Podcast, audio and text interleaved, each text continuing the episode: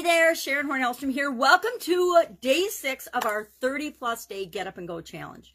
Today we are going to talk about rating all seven areas and aspects of our life. Our tool today is rating. There are so many things in life that are subjective, meaning it's up to us to decide what they mean.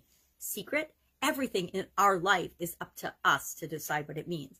But a lot of times we want to put a measure, we want to measure something and know how we're doing in that particular area or aspect of our life. Remember, we've been talking for the last few days about our physical health or, or physical aspects of our life, our mental health or our thinking or those aspects of our life, our emotional thinking or those aspects of our life, our spiritual health, our financial health, our relationships, and our contribution. Those are the key seven areas I learned a long, long time ago from Tony Robbins, Jim Rohn, other motivational leaders that we want to pay at least some attention to to create the life that we want, to create the results that we want in each of those areas.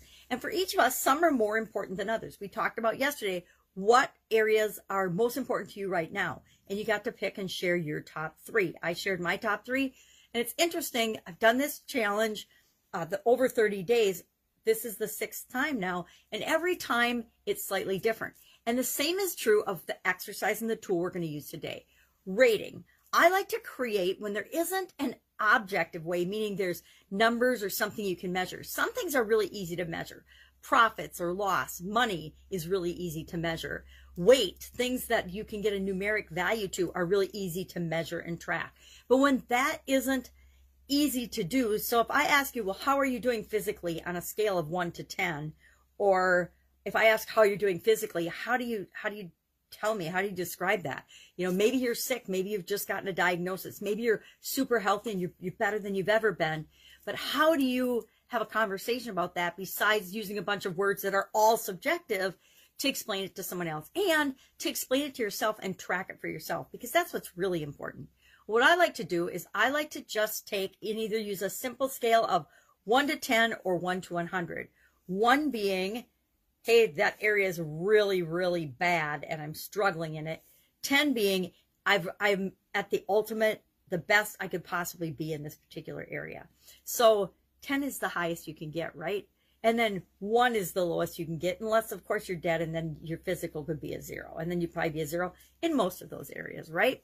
So let's say we're going to apply a scale of 1 to 10 and we're just taking a snapshot like remember polaroid pictures anybody?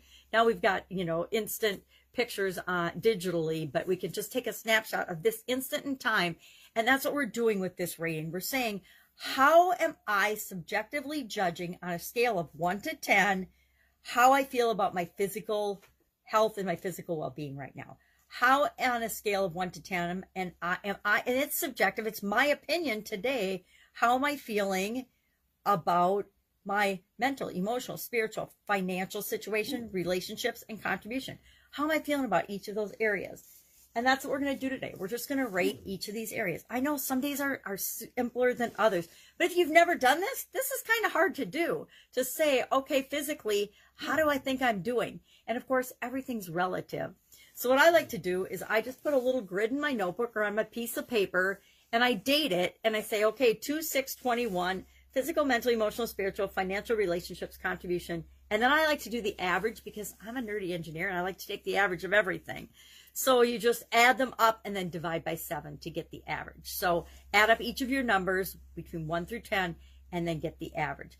Now, there's always going to be rater bias in this, right? Because we are always automatically prejudiced. So when you're judging this, you might say, I'm a 10 in everything. And then you're awesome and you probably don't need this challenge or anybody else's challenge because you're already as good as you can be in every area or aspect of your life. But if you're like me, you're not a 10 in everything. So just today, take a snapshot of that. And what I like to do, and not always, but sometimes what I like to do is I, in my work days, my corporate days, I would graph everything and, and make little, you know, on Excel spreadsheets, make graphs and statistically and analyze everything. But this, that's overkill for something like this. But what I like to do is I like to say, okay, where was I the last two times I did this challenge in each of these categories? Now, I don't rate myself. The highest rating I've ever given myself so far, I think, is a 10, maybe an 8 in previous uh, iterations of, of looking at this because I like to do a periodic review of how am I doing and how am I feeling in each of these areas. Now, on a bad day, if I happen to have done this on a bad day, which it looks like in December, I don't know, maybe in December it was a not so good day when I did this uh, because I went down in my physical well being. And then I would say I went down even more in January. Now I'm, I'm rounding the corner and coming up again. But yeah.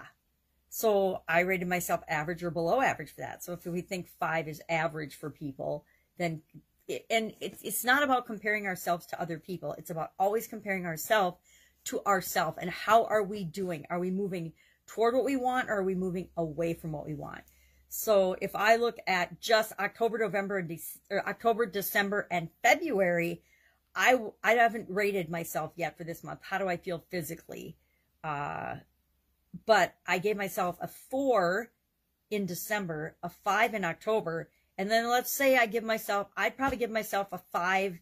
I'm going to do that right now. I'm going to give myself a five in February. So if I look at that, five, four, five, it shows that I've had some fluctuation in my physical well being. Well, December tends to be the month with Christmas and the holidays, just off Thanksgiving, and all the times where I let some of my habits slide.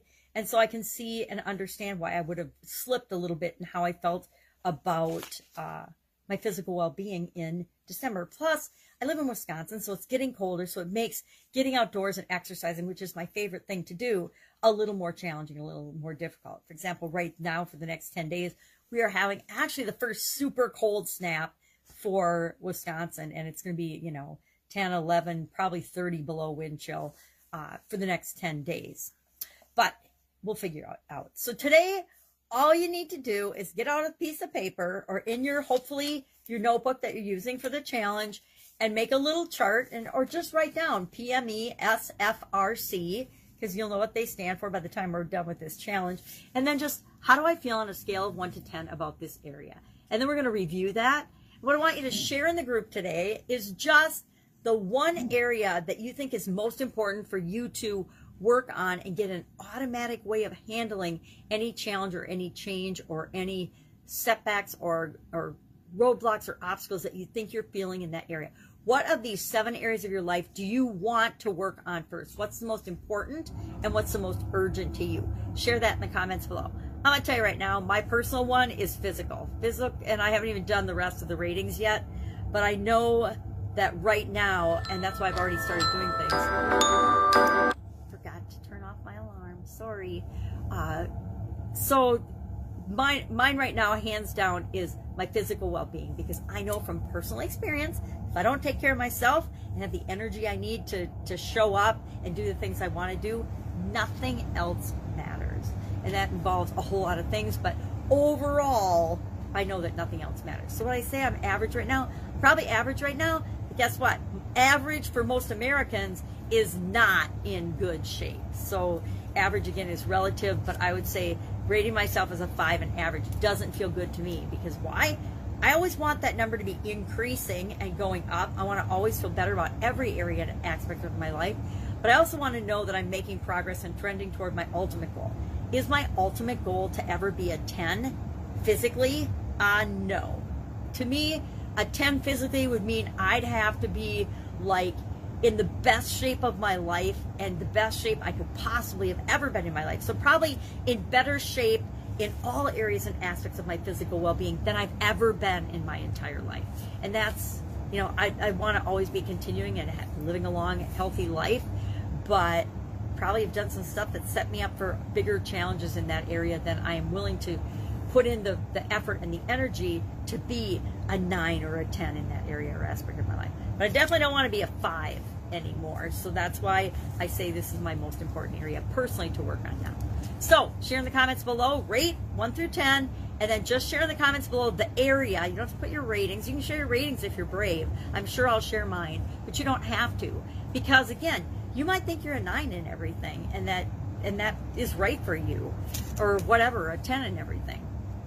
And don't rate yourself a 1 or a 2 in everything, because I guarantee every area or aspect of your life is not lower than 90% of the population.